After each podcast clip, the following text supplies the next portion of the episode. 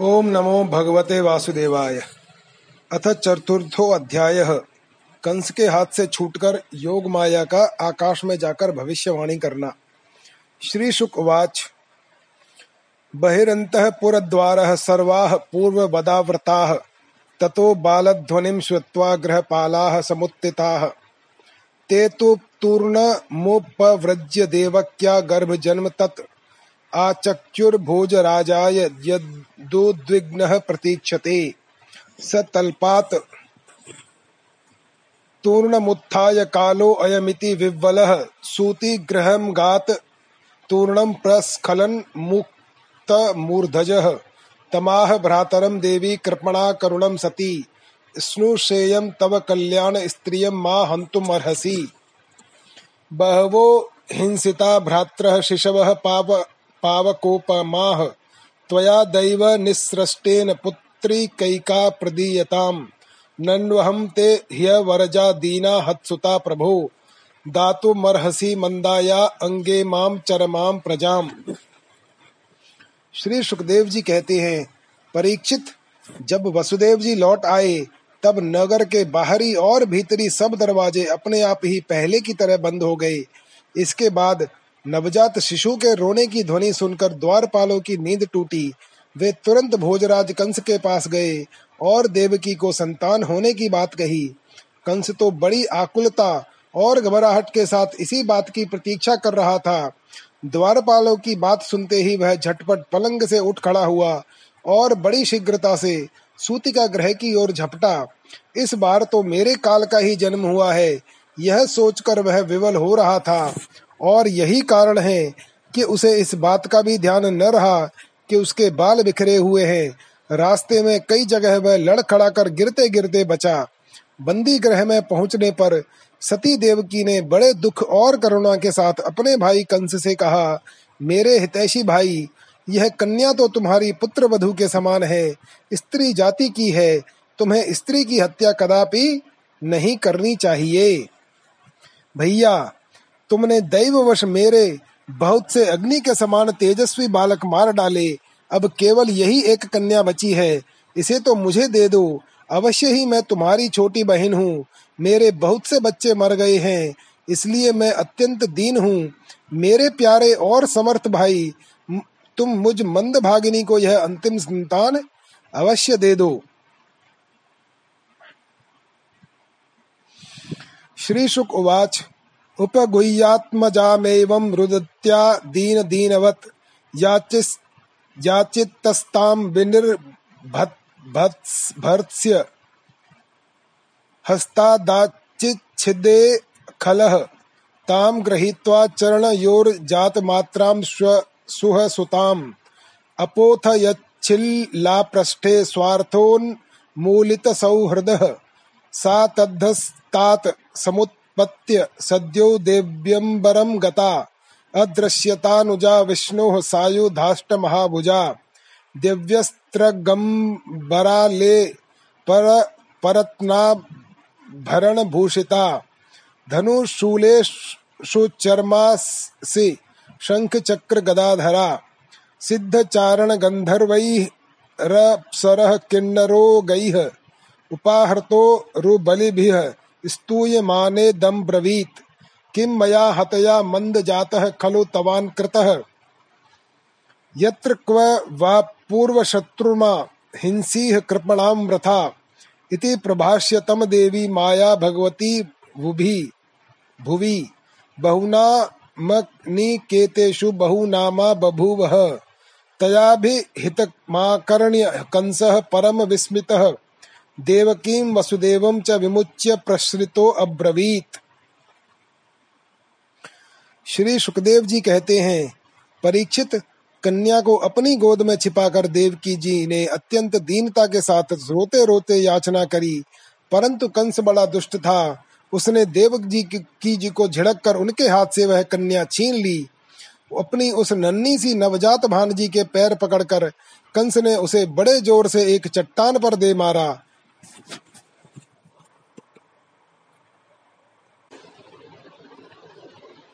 स्वार्थ ने उसके हृदय से सौहार्द के समूल उखाड़ फेंका था, परंतु श्री कृष्ण की वह छोटी बहन साधारण कन्या तो थी नहीं, देवी थी। उसके हाथ से छूटकर तुरंत आकाश में चली गई और अपने बड़े बड़े हाथ आठ हाथों में आयुध लिए हुए दिख पड़ी। वह दिव्य माला, वस्त्र, चंदन और मणिमय आभूषणों से विभूषित थी। उसके हाथों में धनुष, त्रिशूल, बाण, ढाल, तलवार, शंख, चक्र और गदा। ये आठ आयुध थे। सिद्ध, चारण, गंधर्व, अप्सरा, किन्नर और नागगण बहुत सी भेंट की सामग्री समर्पित करके उसकी स्तुति कर रहे थे। उस समय देवी ने कंस से यह कहा, रे मूर्ख, मुझे मारने से तुझे क्या मिलेगा? तेरे पूर्व जन्म का शत्रु तुझे मारने के लिए किसी स्थान पर पैदा हो चुका है। अब तू व्यर्थ निर्दोष बालकों की हत्या न किया कर। कंस से इस प्रकार कहकर भगवती योग माया वहाँ से अंतर्धान हो गई और पृथ्वी के अनेक स्थानों में विभिन्न नामों से प्रसिद्ध हुई। देवी की यह बात सुनकर कंस को असीम आश्चर्य हुआ। उसने उसी समय देवकी और वसुदेव को कैद से छोड़ दिया और बड़ी नम्रता के साथ उनसे कहा, अहो भगिन्यहो भाम, मया वाम बत पापमना। पुरुषाद एवापत्यम बहवो हिंसिता सुताः। सत्वहम त्यक्त कारुण्यस्त्यक्त ज्ञाति सुहृत कलह कान लोकान वै गमिष्यामि ब्रह्म हेव मृतः श्वसन। दैवमप्यनृतं वक्तेन मर्त्या एव केवलम्। यद्विश्रमं श्रम्भादहं पापः स्वसुनिर्हतवाञ्छिषून् मा शौचतं महाभागावात्मजान्। स्वकृतं भुजः।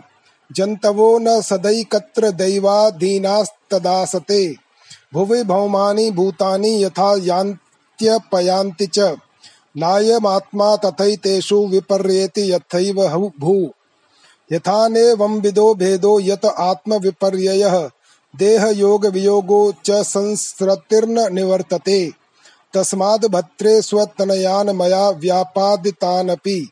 मानुषोच यतः सर्वः स्वकृतं विन्दते अवशः। यावद्धतो अस्मि, हन्तास्मीत्यात्मानं मन्यते अस्वद्रकः। तावत् दभिमान्यज्ञो बाध्य बाधक तामियात। मेरी प्यारी बहन और बहनोई जी, हाय हाय, मैं बड़ा पापी हूँ। राक्षस जैसे अपने ही बच्चों को मार डालता है, वैसे ही मैंने तुम्हारे बहुत से लड़के मार डाले। इस बात का मुझे बड़ा खेद है। जिसके घर में भगवान जी ने निवास किया, जिन्हें भगवान के दर्शन हुए, उन्हीं देव की, वसुदेव के दर्शन का ही यह फल है कि कंस के हृदय में विनय, विचार, उदारता और सद्गुणों का उदय हो गया। परंतु जब तक वह उनके सामने रहा, तभी तक ये सद्गुण रहे। दुष्ट मंत्रियों के बीच में जाते ही फिर वह ज्यो का त्यों हो गया। मैं इतना दुष्ट हूँ कि करुणा का तो मुझमें लेश भी नहीं है। मैंने अपने भाई बंधु और हितैषियों तक का त्याग कर दिया। पता नहीं अब मुझे किस नरक में जाना पड़ेगा। वास्तव में मैं तो ब्रह्मघाती के समान जीवित होने पर भी मुर्दा ही हूँ। केवल मनुष्य ही झूठ नहीं बोलते, विधाता भी झूठ बोलते हैं। उसी पर विश्वास करके मैंने अपनी बहन के बच्चे मार डाले। अहो, मैं कितना पापी हूँ। तुम दोनों महात्मा हो। अपने पुत्रों के लिए शोक मत करो। उन्हें तो अपने कर्म का ही फल मिला है। सभी प्राणी प्रारब्ध के अधीन हैं।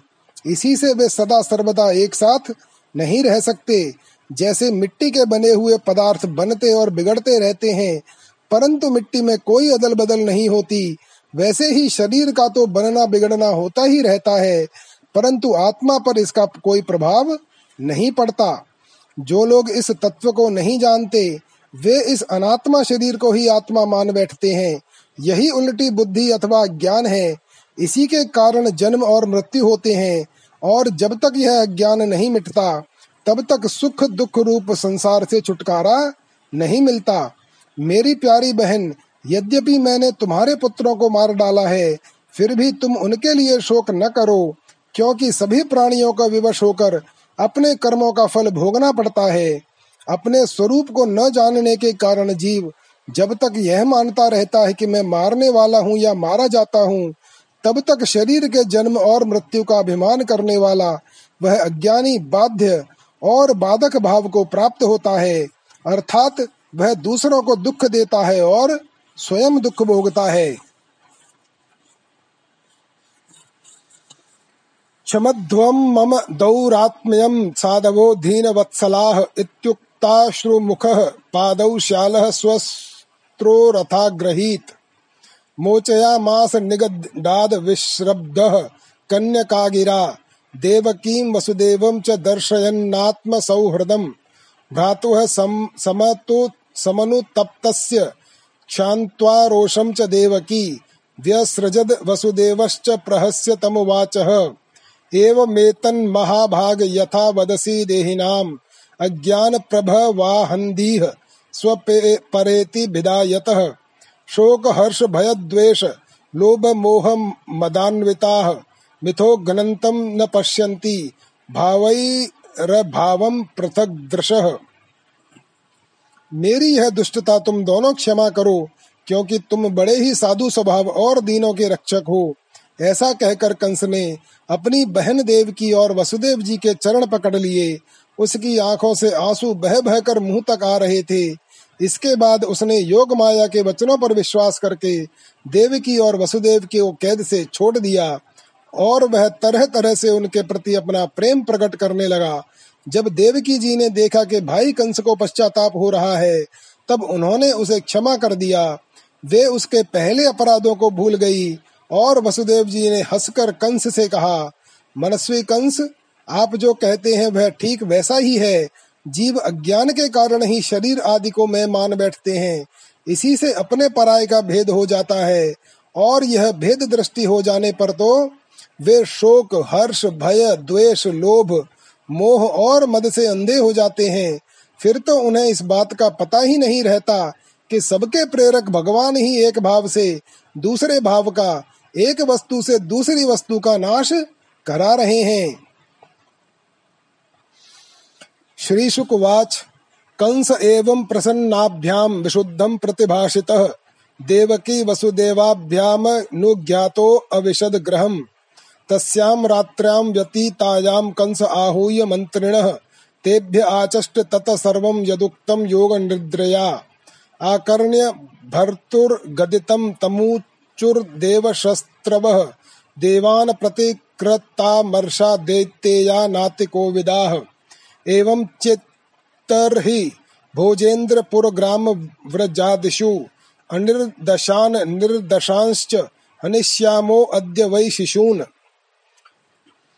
श्री सुखदेव जी कहते हैं, परीक्षित, जब वसुदेव और देवकी ने इस प्रकार प्रसन्न होकर निष्कपट भाव से कंस के साथ बातचीत की, तब उनसे अनुमति लेकर वह अपने महल में चला गया। वह रात्रि बीत जाने पर कंस ने अपने मंत्रियों को बुलाया और योग माया ने जो कुछ कहा था, वह सब उन्हें कह सुनाया। कंस के मंत्री पूर्णतया नीति निपुण नहीं थे। दैत्य होने के कारण स्वभाव से ही वे देवताओं के प्रति शत्रुता का भाव रखते थे। अपने स्वामी कंस की बात सुनकर वे देवताओं पर और भी चिढ़ गए और कंस से कहने लगे, भोजराज, यदि ऐसी बात है तो हम आज ही बड़े बड़े नगरों में छोटे छोटे गाँवों में अहीरों की वस्तुओं में और दूसरे स्थानों में जितने बच्चे हुए हैं, वे चाहे दस दिन से अधिक के हों या कम के, सबको आज ही मार डालेंगे। किमुद्यमैः करिष्यन्ति देवाः समरभीरवः नित्यमुद्विग्नमनसो जाघोर्षैर्धनुषस्तव अस्य तस्ते शरव्रातैः हन्यमानाः समन्ततः। जिजीविषव उत्सृज्य पलायन पराययुः। केचित् न्यस्तशस्त्रा दिवौकसः मुक्तकच्छशिकाः केचित् भीताः स्म इति वादिनः। न त्वं विस्मृत शस्त्रास्त्रान् विरथान् भय संव्रतान् हंस्य हंस विमुखान् भग्न चापान् युद्धयतः किं क्षेम शूरैः विबुधैः रसंयुग विकथनैः रहोजुषा किम हरिणा शंभुना वा स्वनौकसा किमिन्द्रेणाल्पवीर्येण ब्रह्मणा वा तपस्यता? तथापि देवाः सा पत्न्यान्नोपेक्षा इति मन्महे। ततस्तन्मूलखनने न्यूण्डक्ष्वास्मान्नुव्रतान्। यथा आमयो अङ्गे समुपेक्षितो नृभिर्न शक्यते। रूढः पदश्चिकित्सितुम् यथेन्द्रिय ग्राम उपेक्षितस्तथा। रिपुर महान बद्ध बलो न चाल्यते। मूलम हु विष्णुर्देवानाम यत्र धर्मः सनातनः, तस्य च ब्रह्म गोवे प्रास्तपो यज्ञाः सदक्षिणाः। समीर समर भीरु देवगण युद्धोद्योग करके ही क्या करेंगे? वे तो आपके धनुष की टंकार सुनकर ही सदा सर्वता घबराए रहते हैं। जिस समय युद्ध भूमि में आप चोट पर चोट करने लगते हैं, बाण वर्षा से घायल होकर अपने प्राणों की रक्षा के लिए समरांगण छोड़कर देवता लोग पलायन परायण होकर इधर उधर भाग जाते हैं। कुछ देवता तो अपने अस्त्र शस्त्र ज़मीन पर डाल देते हैं और हाथ जोड़कर आपके सामने अपनी दीनता प्रकट करने लगते हैं। कोई कोई अपनी चोटी के बाल तथा कच्छ खोलकर आपकी शरण में आकर कहते हैं कि हम भयभीत हैं हमारी रक्षा कीजिए। आप उन शत्रुओं को नहीं मारते जो अस्त्र शस्त्र भूल गए हो, जिनका रथ टूट गया हो, जो डर गए हो, जो लोग युद्ध छोड़कर अन्य मनस्क हो गए हो, जिनका धनुष टूट गया हो, या जिन्होंने युद्ध से अपना मुख मोड़ लिया हो, उन्हें भी आप नहीं मारते। देवता तो बस वही वीर बनते हैं, जहाँ कोई लड़ाई झगड़ा न हो। रणभूमि के बाहर वे बड़ी बड़ी डींग हाँकते हैं। उनसे तथा एकांतवासी विष्णु, वनवासी शंकर अल्प वीर इंद्र और तपस्वी ब्रह्मा से भी हमें क्या भय हो सकता है? फिर भी देवताओं की उपेक्षा नहीं करनी चाहिए, ऐसी हमारी राय है, क्योंकि हैं तो वे शत्रु ही, इसलिए उनकी जड़ उखाड़ फेंकने के लिए आप हम जैसे विश्वास पात्र सेवकों को नियुक्त कर दीजिए। जब मनुष्य के शरीर में रोग हो जाता है और उसकी चिकित्सा नहीं की जाती उपेक्षा कर दी जाती है। तब रोग अपनी जड़ जमा लेता है और फिर वह असाध्य हो जाता है। अथवा जैसे इंद्रियों की उपेक्षा कर देने पर उनका दमन असंभव हो जाता है, वैसे ही यदि पहले शत्रु की उपेक्षा कर दी जाए और वह अपना पाँव जमा ले तो फिर उसको हराना कठिन हो जाता है। देवताओं की जड़ है विष्णु और वह वहाँ रहता है जहाँ सनातन धर्म है। सनातन धर्म की जड़ है वेद, गौ, ब्राह्मण, तपस्या, और वे यज्ञ जिनमें दक्षिणा दी जाती है। तस्मात् सर्वात्मना राजन ब्राह्मणान ब्रह्मवादिन तपस्विनो यज्ञशीलान गाश्च हन्मो हविर्दुधा गाह विप्रा गावश्च वेदाश्च तपः सत्यम दमः श्रद्धा दया तितिक्षा च क्रतवश्च हरेस्तनुः।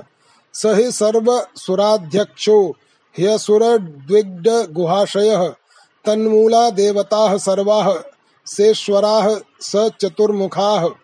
अयम वै तद्वधोपायो यद्रशीणाम हिंसनम। इसलिए भोजराज, हम लोग वेदवादी ब्राह्मण, तपस्वी, याज्ञिक और यज्ञ के लिए घी आदि हविष्य पदार्थ देने वाली गायों का पूर्ण रूप से नाश कर डालेंगे। ब्राह्मण, गौ, वेद, तपस्या, सत्य, इंद्रिय दमन, मनोनिग्रह, श्रद्धा, दया, तितिक्षा और यज्ञ विष्णु के शरीर हैं। वह विष्णु ही सारे देवताओं का स्वामी तथा असुरों का प्रधान द्वेषी है। परंतु वह किसी गुफा में छिपा रहता है। महादेव, ब्रह्मा और सारे देवताओं की जड़ वही है। उसको मार डालने का उपाय यह है कि ऋषियों को मार डाला जाए। श्री शुक उवाच। एवं दुर्मंत्रिभिः कंसः सह सम्मन्त्रय दुर्मतिः। ब्रह्म हिंसाम हितम मेने कालपाश्रावृत्तो असुरः।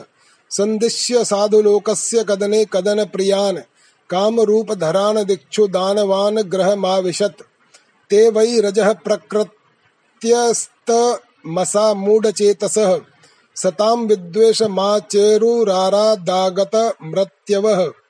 आयुः श्रियं यशो धर्मं लोकानाशीष एव च। हंत्री श्रेयांसी सर्वाणी पुंसो महदतिक्रमः। श्री सुखदेव जी कहते हैं, परीक्षित, एक तो कंस की बुद्धि स्वयं ही बिगड़ी हुई थी, फिर उसे मंत्री ऐसे मिले थे जो उससे भी बढ़कर दुष्ट थे।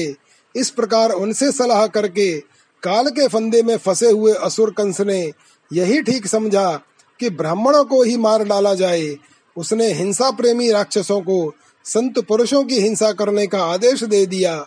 वे इच्छा अनुसार रूप धारण कर सकते थे। जब वे इधर उधर चले गए, तब कंस ने अपने महल में प्रवेश किया। उन असुरों की प्रकृति थी रजोगुणी। तमोगुण के कारण उनका चित्त उचित और अनुचित के विवेक से रहित हो गया था। उनके सिर पर मौत नाच रही थी। यही कारण है कि उन्होंने संतों से द्वेष किया। परीक्षित जो लोग महान संत पुरुषों का अनादर करते हैं, उनका वह कुकर्म, उनकी आयु, लक्ष्मी, कीर्ति, धर्म, लोक, परलोक, विषय, भोग और सबके सब कल्याण के साधनों को नष्ट कर देता है। इति श्रीमद्भागवते महापुराणे पारमहंस्याम संहितायाम दशम स्कंधे पूर्वार्धे चतुर्थो अध्याय। अथ पंचमो अध्याय। गोकुल में भगवान के जन्म का महोत्सव। श्री शुकवाच नंदस्त्वात्मज उत्पन्ने जाता ह्लादो महामनाः। आहूय विप्राण वेद ज्ञान स्नातः शुचिरणलङ्कृतः वाचयित्वा स्वस्त्ययनं जातकर्मात्मजस्य वै। कारयामास विधिवत पितृदेवार्चनं तथा। धेनूनां नियुते प्रादाद विप्रेभ्यः समलङ्कृते तिलाद्रीन् सप्तरत्रौ घषात कौम्भाम्बराव्रतान् कालेन स्नान शौचाभ्यां संस्कारैस्तपसेज्यया, शुद्धयन्ती दानैः सन्तुष्टया द्रव्याणयात्मा आत्मविद्यया, सौमङ्गल्यगिरो विप्राः सूतमागव माधव सूतमागधवन्दिनः, गायकाश्च जुगुर, जगुर, ने दुर्भेर्यो, दुन्दुभयो मुहुः व्रजः सम्रष्ट संसिक्त द्वारा जिरग्रहान्तरः चित्रध्वज पताकास्त्रक चैल पल्लव तोरणैः गावो वृषा वत्सतरा हरिद्रा तैल रूषिताः विचित्र धातु बर वस्त्र कांचन मालिनः महार हवस्त्रा भरण कंचुकोष्णीश गोपाः समाययुराजन नानोपायन पाणयः। गोप्यश्चाकर्ण्य मुदिता यशोदायाः सुतोद्भवम्। आत्मानं भूषयाञ्चक्रुर्वस्त्राकल्पाञ्जनादिभिः श्री सुखदेव जी कहते हैं, परीक्षित, नंद बाबा बड़े मनस्वी और उदार थे। पुत्र का जन्म होने पर तो उनका आनंद, विलक्षण आनंद से भर गया। उन्होंने स्नान किया और पवित्र होकर सुंदर सुंदर वस्त्र आभूषण धारण किए। फिर वेदज्ञ ब्राह्मणों को बुलवाकर स्वस्थ वाचन और अप, अपने पुत्र का जात कर्म संस्कार करवाया। साथ ही देवता और पितरों की विधि पूर्वक पूजा भी करवाई। उन्होंने ब्राह्मणों को वस्त्र और आभूषणों से सुसज्जित दो लाख गौएँ दान की। रत्नों और सुनहले वस्त्रों से ढके हुए तिल के साथ पहाड़ दान किए। संस्कारों से ही गर्भ की शुद्धि होती है। यह प्रदर्शित करने के लिए अनेक दृष्टांतों का उल्लेख करते हैं। समय से नूतल जन, अशुद्ध भूमि आदि, स्नान से शरीर आदि, प्रक्षालन से वस्त्र आदि, संस्कारों से गर्भ आदि, तपस्या से इंद्रिय आदि, यज्ञ से ब्राह्मण आदि, दान से धन धान्य आदि और संतोष से मन आदि द्रव्य शुद्ध होते हैं। परंतु आत्मा की शुद्धि तो आत्म ज्ञान से ही होती है। उस समय ब्राह्मण, सूत माघद और जन मंगलमय आशीर्वाद देने तथा स्तुति करने लगे, गायक गाने लगे, भेरी और दुंदुबियाँ बार बार बजने लगी। व्रज मंडल के सभी घरों के द्वार आँगन और भीतरी भाग झाड़ बुहार दिए गए। उनमें सुगंधित जल का छिड़काव किया गया। उन्हें चित्र विचित्र ध्वजा पताका, पुष्पों की मालाओं रंग बिरंगे वस्त्र और पल्लवों की बंधनवारों से सजाया गया। गाय, बैल और बछड़ों के अंगों में हल्दी तेल का लेप कर दिया गया और इन्हें गेरू की, गेरू आदि रंगीन धातुएँ, मोर पंख, फूलों के हार, तरह तरह के सुंदर वस्त्र और सोने की जंजीरों से सजा दिया गया। परीक्षित सभी ग्वाल बहुमूल्य वस्त्र गहने, अंग रखे और पगड़ियों से सुसज्जित होकर और अपने हाथों में भेंट की बहुत सी सामग्रियाँ ले लेकर नंद बाबा के घर आए। यशोदा जी के पुत्र हुआ है। यह सुनकर गोपियों को भी बड़ा आनंद हुआ। उन्होंने सुंदर सुंदर वस्त्र, आभूषण और अंजन आदि से अपना श्रृंगार किया।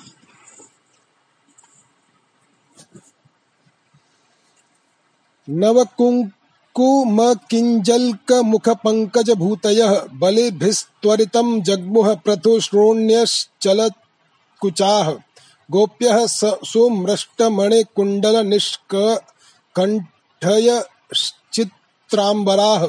पथि शिखा शिखाच्युतमाल्यवर्षाः नन्दालयं सवलया व्रजतीर्विरेजुर्व्यालोलकुण्डलपयोधराहारशोभाः ता आशिषः प्रयुञ्जानाश्चिरः चिरं पाहीति बालके।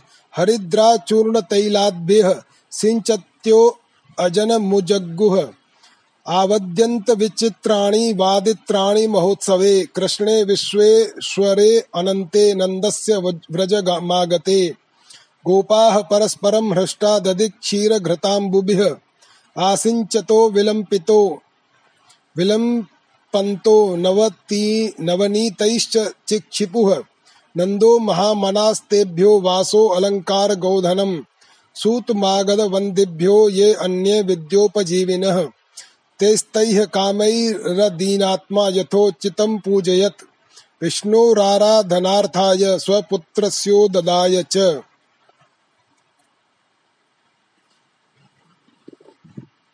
गोपियों के मुख कमल बड़े ही सुंदर जान पड़ते थे। उन पर लगी हुई कुमकुम ऐसी लगती जैसे मानो कमल की केसर हो। उनके नितंब बड़े बड़े थे। वे भेंट की सामग्री ले लेकर जल्दी जल्दी यशोदा जी के पास चली। उस समय उनके पयोदर हिल रहे थे। गोपियों के कानों में चमकती हुई मलियों मणियों के कुंडल झिलमिला रहे थे। गले में सोने के हार जगमगा रहे थे। वे बड़े बड़े सुंदर रंग बिरंगे वस्त्र पहने हुए थीं। मार्ग में उनकी चोटियों में गुंथे हुए फूल बरसते जा रहे थे। हाथों में जड़ाऊ कंगन अलग ही चमक रहे थे। उनके कानों के कुंडल पयोधर और हार हिलते जाते थे। इस प्रकार नंद बाबा के घर जाते समय उनकी शोभा बड़ी अनूठी जान पड़ती थी। नंद बाबा के घर जाकर वे नवजात शिशु को आशीर्वाद देती, यह चिरंजीवी हो, भगवान इसकी रक्षा करो। और लोगों पर हल्दी तेल से मिला हुआ पानी छिड़क देती, तथा ऊँचे स्वर से मंगल गान करती थी। भगवान श्री कृष्ण समस्त जगत के एकमात्र स्वामी हैं। उनके ऐश्वर्य, माधुर्य, वात्सल्य सभी अनंत हैं। वे जब नंद बाबा के व्रज में प्रकट हुए, उस समय उनके जन्म का महान उत्सव मनाया गया। उसमें बड़े बड़े विचित्र और मंगलमय बाजे बजाए जाने लगे। आनंद से मतवाले होकर गोपगण एक दूसरे पर दही, दूध, घी और पानी उड़ेलने लगे।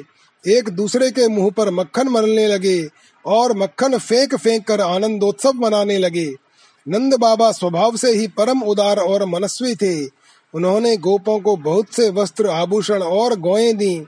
सूत, मागध वंदी जनों नृत्य, वाद्य आदि विद्याओं से अपना जीवन निर्वाह करने वालों तथा दूसरे गुणी जनों को भी नंद बाबा ने प्रसन्नता पूर्वक उनकी मुँह मांगी वस्तुएँ देकर उनका यथोचित सत्कार किया।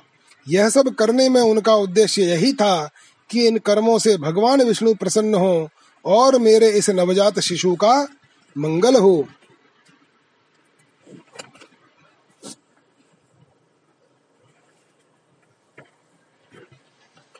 रोहिणी च महाभागानंद गोपाभिनंदिता व्यचरद दिव्यवासः स्रकंठाभरण भूषिता तत आरभ्य नंदस्य व्रजः सर्वसमृद्धिमान् हरेर्निवासात्म गुणै रमा क्रीडम भूनृप गोपान गोकुल रक्षायां निरूप्य मथुरां गतः। नन्दः कंसस्य वार्षिक्यं करं दातुं कुरुद्वः।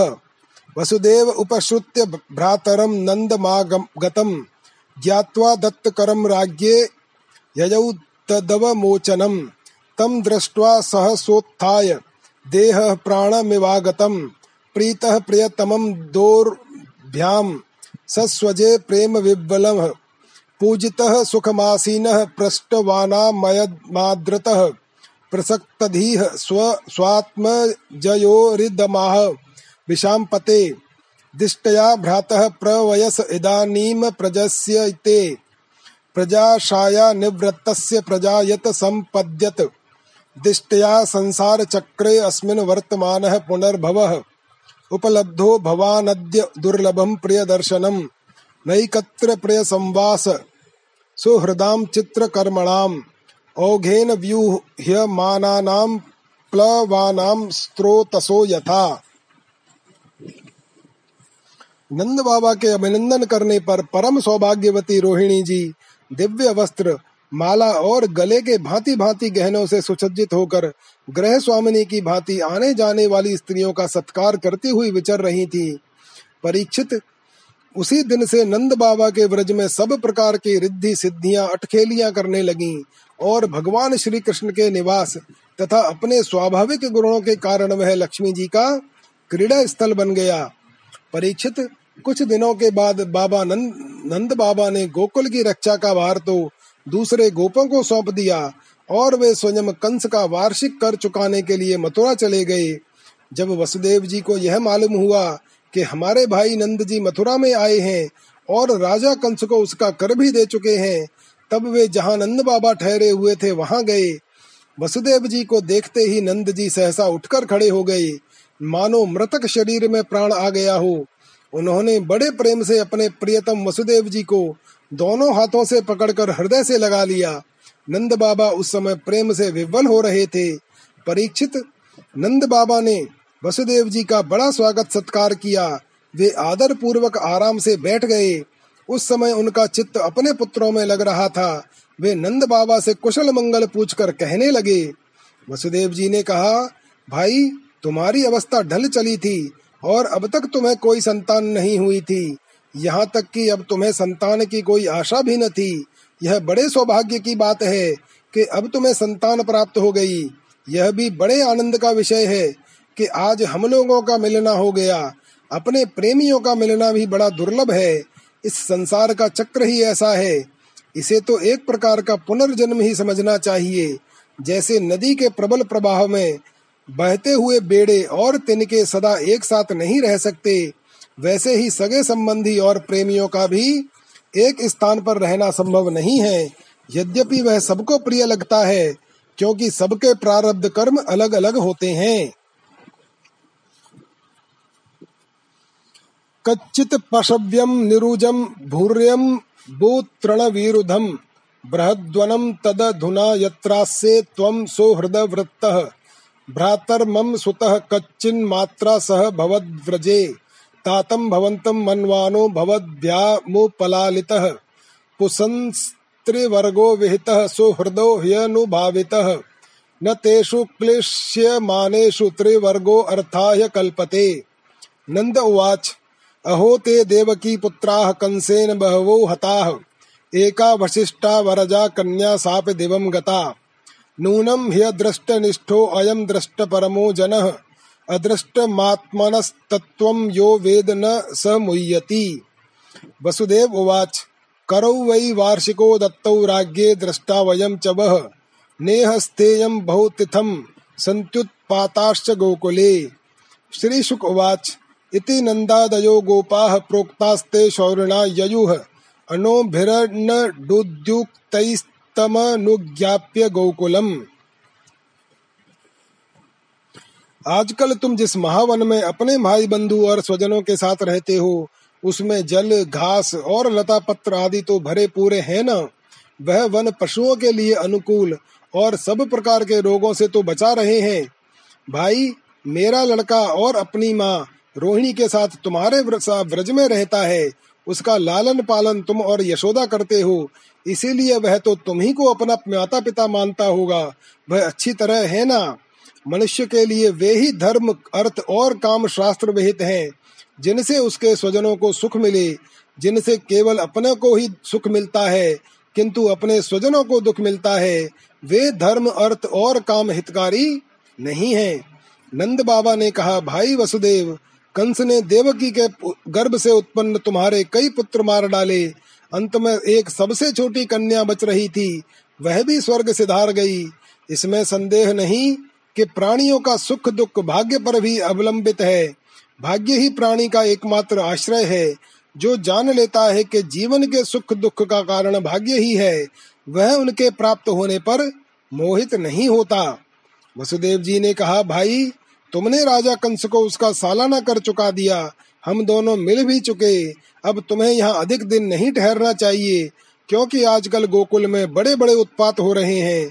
श्री सुखदेव जी कहते हैं, परीक्षित, जब वसुदेव जी ने इस प्रकार कहा, तब नंद आदि गोपों ने उनसे अनुमति लेकर बैलों से जुते हुए छकड़ों पर सवार होकर गोकुल की यात्रा की। इति श्रीमद्भागवते महापुराणे पारमहंस्याम संगीतायां दशम स्कंधे पूर्वार्धे नंद वसुदेव संगमो नाम पंचमो अध्यायः। अथ षष्ठो अध्यायः। पूतना उद्धार। श्रीशुक उवाच। नन्दः पथि वचः शौरेर्न मृषेति विचिन्तयत्। हरिं जगाम शरणमुत्पातागमशङ्कितः। कंसेन प्रहिता घोरा पूतना बालघातिनी। शिशुश्चचार निघनन्ति। पुरग्राम व्रजादिषु। न यत्र श्रवणादीनि रक्षोघ्नानि स्वकर्मसु। कुर्वन्ति सात्वतां भर्तोर्यातु धान्यश्च तत्र हि। सा खेचर्ये कदोपेत्य पूतनानन्द गोकुलम् योषित्वा मायया आत्मानं प्राविशत कामचारिणी। ताम केशबन्ध व्यतिशक्तमल्लिकां बृहन्नितम्बस्तनकृच्छ कृच्छ्रमध्यमाम् सुवाससं कम्पितकर्णभूषणत्विल्शोल्लसत्कुन्तलमण्डिताननाम् बल्गुस्मितापाङ्गविसर्गवीक्षितैर्मनोहरन्तीम्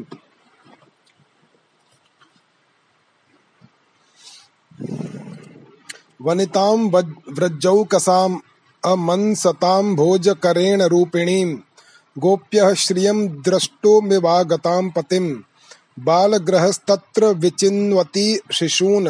यदृच्छया नन्दगृहे असदन्तकम्। बालं प्रतिच्छन्न निजोरुतेजसं ददर्श तल्पे अग्नि में वाहितम भसी। श्री सुखदेव जी कहते हैं, परीक्षित, नंद बाबा जब मथुरा से चले, तब रास्ते में विचार करने लगे कि वसुदेव जी का कथन झूठा नहीं हो सकता। इससे उनके मन में उत्पात होने की आशंका हो गई। तब उन्होंने मन ही मन, भगवान ही शरण है, वे ही रक्षा करेंगे, ऐसा निश्चय किया। पूतना नाम की एक बड़ी क्रूर राक्षसी थी। उसका एक ही काम था बच्चों को मारना।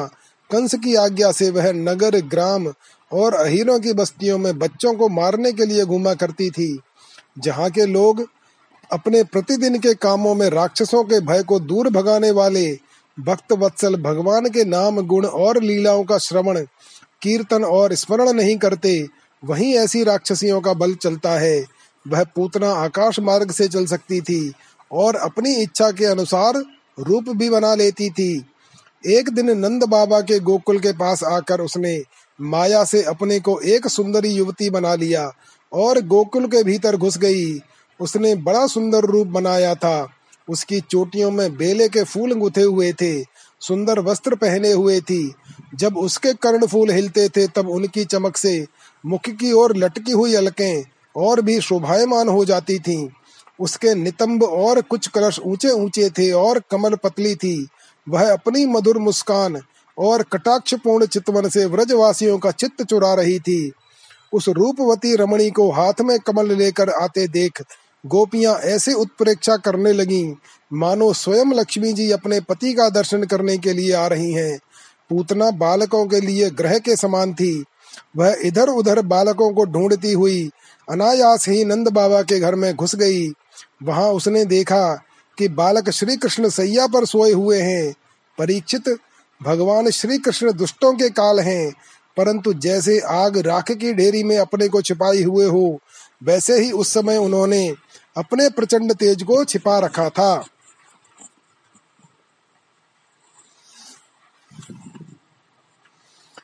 विबुध्यताम बालक मारिकाग्रहम चरा, चरात्मा आस निमी लिखते क्षण अनंत मारोपयदन कमंतकम यथोरगम सुप्तम बुद्धि रज्जुधीह। ताम तीक्ष्ण चित्ता मति वामचे स्थिताम वीक्षान्तरा कोशपरिच्छदा सिवत्। वरस्त्रियं तत्प्रभया च धर्षिते निरीक्षमाणे जननी ह्यतिष्ठताम्। तस्मिन् स्तनं दुर्जरवीर्यमूलबणं घोराङ्कमादाय शिशोर्ददावत्।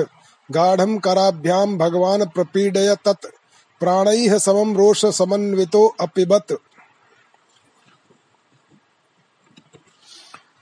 पूतना को भगवान श्री कृष्ण चर अचर सभी प्राणियों के आत्मा हैं। उन्होंने इसलिए उसी क्षण जान लिया कि यह बच्चों को मार डालने वाला पूतना ग्रह है और अपने नेत्र बंद कर लिए। जैसे कोई पुरुष भ्रमवश सोए हुए सांप को रस्सी समझकर उठा ले, वैसे ही अपने काल रूप भगवान श्री कृष्ण को पूतना ने अपनी गोद में उठा लिया। पूतना को देखकर भगवान श्री कृष्ण ने अपने नेत्र बंद कर लिए। इस पर भक्त कवियों और टीकाकारों ने अनेकों प्रकार की उत्प्रेक्षाएँ की हैं, जिनमें कुछ ये हैं। श्रीमद श्रीमद्वल भाचार्य ने सुबोधिनी में कहा है, अविद्या ही पूतना है। भगवान श्री कृष्ण ने सोचा कि मेरी दृष्टि के सामने अविद्या टिक नहीं सकती, फिर लीला कैसे होगी? इसलिए नेत्र बंद कर लिए। यह पूतना बाल घातनी है। पूतना, पूता नपी नयती। यह पवित्र बालकों को भी ले जाती है। ऐसा जघन्य कृत्य करने वाली का मुख नहीं देखना चाहिए, इसलिए नेत्र बंद कर लिए। इस जन्म में तो इसने कुछ साधन किया नहीं, संभव है मुझसे मिलने के लिए पूर्व जन्म में कुछ किया हो। मानो पूतना के पूर्व पूर्व जन्मों के साधन देखने के लिए ही श्री कृष्ण ने नेत्र बंद कर लिए। भगवान ने अपने मन में विचार किया कि मैंने पापिनी का दूध कभी नहीं पिया है। अब जैसे लोग आँख बंद करके चिरायते का काढ़ा पी जाते हैं वैसे ही इसका दूध भी पी जाऊँ, इसलिए नेत्र बंद कर लिए। भगवान के उदर में निवास करने वाले असंख्य कोटि ब्रह्मांडों के जीव यह जानकर घबरा गए कि श्याम सुंदर पूतना के स्तन में लगा हलाहल विष पीने जा रहे हैं। अतः उन्हें समझाने के लिए ही श्री कृष्ण ने नेत्र बंद कर लिए। श्री कृष्ण शिशु ने विचार किया कि मैं गोकुल में यह सोचकर आया था कि माखन मिश्री खाऊँगा, सो छठी के दिन ही विष पीने का अवसर आ गया। इसलिए आँख बंद करके मानो शंकर जी का ध्यान किया कि आप आकर अपना अभ्यस्त विषपान कीजिए, मैं दूध पीऊँगा। श्री कृष्ण के नेत्रों ने विचार किया कि परम स्वतंत्र ईश्वर इस दुष्टा को अच्छी बुरी चाहे जो गति दे दे, परंतु हम दोनों इसे चंद्र मार्ग अथवा सूर्य मार्ग दोनों में से एक भी नहीं देंगे, इसलिए उन्होंने अपने द्वार बंद कर लिए। नेत्रों ने सोचा, पूतना के नेत्र हैं तो हमारी जाति के परंतु ये इस क्रूर राक्षसी की शोभा बढ़ा रहे हैं। इसलिए अपने होने पर भी ये दर्शन के योग्य नहीं है। इसलिए उन्होंने अपने को पलकों से ढक लिया। श्री कृष्ण के नेत्रों में स्थित धर्मात्मा निमि ने उस दुष्टा को देखना उचित न समझकर नेत्र बंद कर लिए। श्री कृष्ण के नेत्र राजहंस हैं। उन्हें बकी पूतना के दर्शन की कोई उत्कंठा नहीं थी। इसलिए नेत्र बंद कर लिए। श्री कृष्ण ने विचार किया कि बाहर से तो इसने माता का स्वरूप धारण कर रखा है, परंतु हृदय में अत्यंत क्रूरता भरे हुए है। ऐसी स्त्री का मुँह न देखना ही उचित है, इसलिए नेत्र बंद कर लिए। उन्होंने सोचा कि मुझे निडर देखकर कहीं यह ऐसा न समझ जाए कि इसके ऊपर मेरा प्रभाव नहीं चला और फिर कहीं लौट न जाए, इसलिए नेत्र बंद कर लिए। बाल लीला के प्रारंभ में ही पहले पहल स्त्री से ही मुठभेड़ हो गई। इस विचार से विरक्ति पूर्वक नेत्र बंद कर लिए। श्री कृष्ण के मन में यह बात आई कि करुणा दृष्टि से देखूँगा तो इसे मारूँगा कैसे? और उग्र दृष्टि से देखूँगा तो यह अभी भस्म हो जाएगी। लीला की सिद्धि के लिए नेत्र बंद कर लेना ही उत्तम है इसलिए नेत्र बंद कर लिए। यह धात्री का वेश धारण करके आई है मारना उचित नहीं है परंतु यह और ग्वाल बालों को मारेगी इसलिए इसका वे, यह वेश देखे बिना ही मार डालना चाहिए। इसलिए नेत्र बंद कर लिए। बड़े से बड़ा अनिष्ट योग से निवृत्त हो जाता है। उन्होंने नेत्र बंद करके मानो योग दृष्टि संपादित की। पूतना यह निश्चय करके आई थी कि मैं व्रज के सारे शिशुओं को मार डालूँगी। परंतु भक्त रक्षा परायण भगवान की कृपा से व्रज का एक भी शिशु उसे दिखाई नहीं दिया और बालकों को खोजती हुई वह लीला शक्ति की प्रेरणा से सीधे नंदालय में आ पहुँची। तब भगवान ने सोचा कि मेरे भक्त का बुरा करने की बात तो दूर रही। जो मेरे भक्त का बुरा सोचता है, उसका, उस दुष्ट का मैं मुँह नहीं देखता। व्रज बालक सभी श्री कृष्ण के सखा हैं, परम भक्त हैं। पूतना उनको मारने का संकल्प करके आई है, इसलिए उन्होंने नेत्र बंद कर लिए। पूतना अपनी भीषण आकृति को छिपाकर राक्षसी माया से दिव्य रमणी रूप बनाकर आई है। भगवान की दृष्टि पड़ने पर माया रहेगी नहीं और इसका असली भयानक रूप प्रकट हो जाएगा। उसे सामने देखकर यशोदा मैया डर जाए और पुत्र की अनिष्टा शंका से कहीं उनके हठात प्राण निकल न जाए, इस आशंका से उन्होंने नेत्र बंद कर लिए। पूतना हिंसा पूर्ण हृदय से आई है, परंतु भगवान उसकी हिंसा के लिए उपयुक्त दंड न देकर उसका प्राण वध मात्र करके परम कल्याण करना चाहते हैं। भगवान समस्त सदगुणों के भंडार हैं। उनमें दृष्टता आदि दोषों का लेश भी नहीं है। इसलिए पूतना के कल्याणार्थ भी उसका प्राण वध करने में उन्हें लज्जा आती है। इस लज्जा से ही उन्होंने नेत्र बंद कर लिए। भगवान जगत पिता हैं। असुर राक्षस आदि भी उनकी ही संतान है। पर वे सर्वथा उच्छृंखल और उद्दंड हो गए हैं। इसलिए उन्हें दंड देना आवश्यक है। स्नेह में माता पिता जब अपने उच्छृंखल पुत्र को दंड देते हैं, तब उनके मन में दुख होता है। परंतु उसे वे भय दिखलाने के लिए उसे बाहर प्रकट नहीं करते। इसी प्रकार भगवान भी जब असुरों को मारते हैं, तब पिता के नाते उनको भी दुख होता है। पर दूसरे असुरों को भय दिखलाने के लिए वे उसे प्रकट नहीं करते। भगवान अब पूतना को मारने वाले हैं, परंतु उसकी मृत्युकालीन पीड़ा को अपनी आँखों देखना नहीं चाहते। इसलिए उन्होंने नेत्र बंद कर लिए। छोटे बालकों का स्वभाव है कि वे अपनी माँ के सामने खूब खेलते हैं, पर किसी अपरिचित को देखकर डर जाते हैं और नेत्र मूंद लेते हैं। अपरिचित पूतना को देखकर इसलिए बाल लीला विहारी, भगवान ने नेत्र बंद कर लिए। यह उनकी बाल लीला का माधुर्य है। मखमली म्यान के भीतर छिपी हुई तीखी धार वाली तलवार के समान पूतना का हृदय तो बड़ा कुटिल था किंतु ऊपर से वह बड़ी मधुर और सुंदर व्यवहार कर रही थी। देखने में वह एक भद्र महिला के समान जान पड़ती थी। इसलिए रोहिणी और यशोदा जी ने उसे घर के भीतर आई देखकर भी उसकी सौंदर्य प्रभा से हत प्रतिबसी होकर कोई रोक टोक नहीं की। चुपचाप खड़ी खड़ी देखती रही। इधर भयानक राक्षसी पूतना ने बालक श्री कृष्ण को अपनी गोद में लेकर उनके मुँह में अपना स्तन दे दिया। जिसमें बड़ा भयंकर और किसी प्रकार भी पच न सकने वाला विष लगा हुआ था। भगवान ने क्रोध को अपना साथी बनाया और दोनों हाथों से उसके स्तनों को ज़ोर से दबाकर उसके प्राणों के साथ उसका दूध पीने लगे।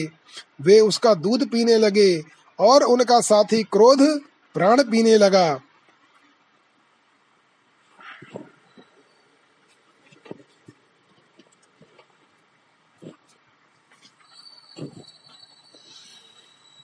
सा मुञ्च मुञ्जालमिति प्रभाषिणी निष्पीडयमानाखिल जीव मर्मणि विवृत्य नेत्रे चरणौ भुजौ मुहुः। प्रस्विन्न गात्रा क्षिपति रुरोदः। तस्याः स्वने नाते गभीर रंहसा साद्रमही जौश्च चचाल सग्रहा रसादिशश्च प्रतिनेदिरे जनाः। पेतुः क्षितौ वज्र निपात शंकया निशाचरित्थं व्यतीतस्तना व्यसुर्व्यादाय केशांश्चरणौ भुजावपि प्रा प्रसार्य गोष्ठे निजरूपमास्थिता। व्रजा वज्राहतो वृत्त इवापतन्नृप पतमानोऽपि तद्देहस्त्रिगव्यूत्यन्तरद्रुमान्। चूर्णयामास राजेन्द्र महदासीतद्भुतम् ईशा गिरिकन्दरनासिकम् गण्डशैलस्तनं रौद्रं प्रकीर्णारोणमूर्धजम् अन्धकूपगम्भीराक्षं पुलिनारोहभीषणम् बद्धसेतुभुजोर्वङ्घ्रि शून्यतोयहरदोत्तरम् सन्तत्र सुहस्म ददवीक्ष्य गोपा गोप्यः कलेवरम् पूर्वं तु तन्नि बालं च तस्या उरसि क्रीडन्तं कुतो भयम्। गोप्यस्तूर्णं सम्भ्येत्य जग्रहुर्जातसम्भ्रमाः। यशोदारोहिणीभ्यां ताः समं बालस्य सर्वतः रक्षां विदधिरे सम्यग्गो पुच्छ भ्रमणादिभिः अब तो पूतना के प्राणों के आश्रय भूत सभी मर्म स्थान फटने लगे। वह पुकारने लगी, अरे, छोड़ दे छोड़ दे, अब बस कर। वह बार बार अपने हाथ और पैर पटक पटक कर रोने लगी। उसके नेत्र उलट गए। उसका सारा शरीर पसीने से लथपथ हो गया। उसकी चिल्लाहट का वेग बड़ा भयंकर था। उसके प्रभाव से पहाड़ों के साथ, पृथ्वी और ग्रहों के साथ अंतरिक्ष डगमगा उठा। सातों पाताल और दिशाएँ गूंज उठी। बहुत से लोग वज्र प्राप्त की आशंका से पृथ्वी पर गिर पड़े। परीक्षित, इस प्रकार निशाचरी पूतना के स्तनों में इतनी पीड़ा हुई कि वह अपने को छिपा न सकी। राक्षसी रूप में प्रकट हो गई। उसके शरीर से प्राण निकल गए। मुँह फट गया, बाल बिखर गए और हाथ पाँव फैल गए। जैसे इंद्र के वज्र से घायल होकर वृत्रासुर गिर पड़ा था, वैसे ही वह बाहर गोष्ठ में आकर गिर पड़ी। राजेंद्र पूतना के शरीर ने गिरते गिरते भी छह कोस के भीतर के वृक्षों को कुचल डाला। यह बड़ी ही अद्भुत घटना हुई। पूतना का शरीर बड़ा भयानक था। उसके मुँह हल्के समान तीखी और भयंकर दाढ़ों से युक्त था।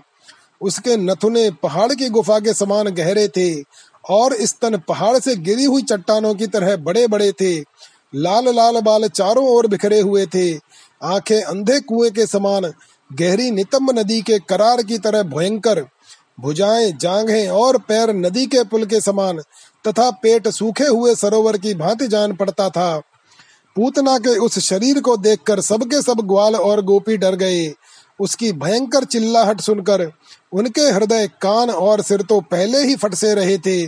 जब गोपियों ने देखा कि बालक श्री कृष्ण उसकी छाती पर निर्भय होकर खेल रहे हैं तब वे बड़ी घबराहट और उतावली के साथ झटपट वहाँ पहुँच गईं तथा श्री कृष्ण को उठा लिया।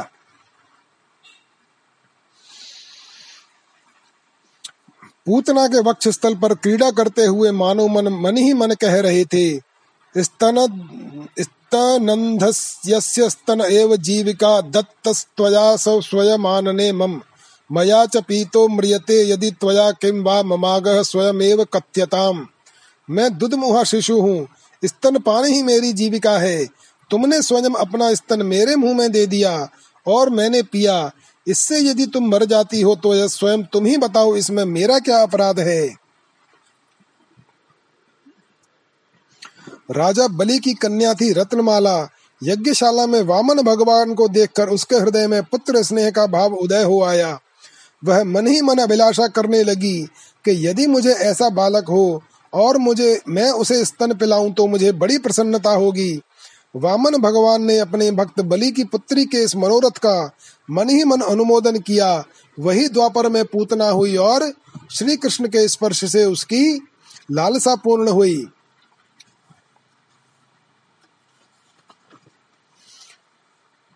गौमूत्रेण स्नापयित्वा पुनर्गोरज सार्भकम रक्षां चक्रुश्च सकृता द्वादशांगेषु नामभिः। गोप्यः संस्पृष्टसलिला अंगेषु करयोः पृथक्।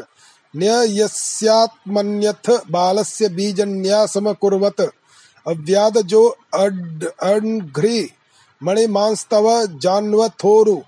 यज्ञो अच्युतः कटितटं जठरं हयास्यः। हृतकेशवस्तव दुर ईश, इनस्तु कण्ठम्। विष्णुर्भुजं मुख मरुक्रम ईश्वरः क्रम। चक्रयद्ग्रतः सह गदौ। हरिरस्तु पश्चात् त्वत्पार्श्वयोर्धनुरसि मधु हा जनश्च कोणेषु शङ्ख उरुगाय उपयुन् उपर्युपेन्द्रस्ताक्षर्यम्। चितो हलधरः पुरुषः समन्तात्। इन्द्रियाणि हर्षिकेशः प्राणान् नारायणो अवतु। श्वेतद्वीपपतिश्चित्तं मनो योगेश्वरो अवतु। प्रश्ने, प्रश्निर्गर्भस्तु ते बुद्धिमात्मानं भगवान् परः। क्रीडन्तं पातु गोविन्दः, शयानं पातु माधवः। व्रजन्तं व्याद वैकुण्ठ आसीनं त्वां श्रियः पतिः। भुञ्जानं यज्ञभुक् पातु सर्वग्रह भयङ्करः डाकिन्यो जातु धान्यश्च कूष्माण्डा ये अर्भग्राहाः भूतप्रेत पिशाचाश्च यक्षरक्षो विनायकाः कोटरा रेवती ज्येष्ठा पूतना मात्रकादयः, उन्मादा ये ह्यपस्मारा देह प्राणेन्द्रिय द्रुह स्वप्न दृष्टा महोत्पाता वृद्ध बाल ग्रहाश्च ये। सर्वे नश्यन्तु ते विष्णुर नाम ग्रहण भीरवः इसके बाद यशोदा और रोहिणी के साथ गोपियों ने गाय की पूंछ घुमाने आदि उपायों से बालक श्री कृष्ण के अंगों की सब प्रकार से रक्षा की। उन्होंने पहले बालक श्री कृष्ण को गौमूत्र से स्नान कराया, फिर सब अंगों में गौरज लगाई और फिर बारहों अंगों में गोबर लगाकर भगवान के केशव आदि नामों से रक्षा की। इसके बाद गोपियों ने आचमन करके अज आदि ग्यारह बीज मंत्रों से अपने शरीरों में अलग अलग अंग न्यास एवं कर न्यास किया और फिर बालक के अंगों में बीज न्यास किया। वे कहने लगी, अजन्मा भगवान तेरे पैरों की रक्षा करे, मणिमान घुटनों की, यज्ञ पुरुष जांघों की, अच्युत कमर की, हयगीव पेट की, केशव हृदय की, ईश वक्षस्थल की, सूर्य कंठ की, विष्णु बाहों की, उरुक्रम मुख की, और ईश्वर सिर की रक्षा करें।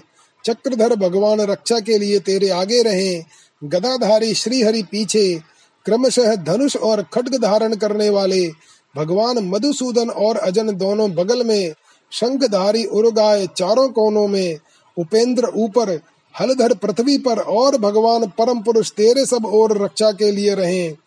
ऋषिकेश भगवान इंद्रियों की और नारायण प्राणों की रक्षा करें। श्वेत द्वीप के अधिपति चित्त की और योगेश्वर मन की रक्षा करें। प्रश्न गर्भ तेरी बुद्धि की और परमात्मा भगवान तेरे अहंकार की रक्षा करें। खेलते समय गोविंद रक्षा करें। सोते समय माधव रक्षा करें। चलते समय भगवान वैकुंठ और बैठते समय भगवान श्रीपति तेरी रक्षा करें। भोजन के समय समस्त ग्रहों को भयभीत करने वाले यज्ञ भोक्ता भगवान तेरी रक्षा करें। डाकिनी, राक्षसी, कुष्मांडा आदि बाल ग्रह भूत, प्रेत, पिशाच, यक्ष, राक्षस और विनायक कोटरा, रेवती, ज्येष्ठा, पूतना, मात्रका आदि शरीर, प्राण तथा इंद्रियों का नाश करने वाले उन्माद एवं अपस्मार आदि रोग स्वप्न में देखे हुए महान उत्पात, वृद्ध ग्रह और बाल ग्रह आदि, ये सभी अनिष्ट भगवान विष्णु का नामोच्चारण करने से भयभीत होकर नष्ट हो जाएँ। इस प्रसंग को पढ़कर भावुक भक्त भगवान से कहता है, भगवान, जान पड़ता है, आपकी अपेक्षा भी आपके नाम में शक्ति अधिक है, क्योंकि आप त्रिलोकी की रक्षा करते हैं और नाम आपकी रक्षा कर रहा है। श्री शुकवाच, इति प्रणयबद्धाभिर्गोपीभिः कृतरक्षणं पाययित्वा स्तनं माता सन्न्यवेश यदात्मजम्। तावन्नन्दादयो गोपा मथुराया व्रजं गताः। विलोक्य पूतना देहं बभूवुर ते विस्मिताः। नूनं बतर्षिः सञ्जातो योगेशो वा समासः सः।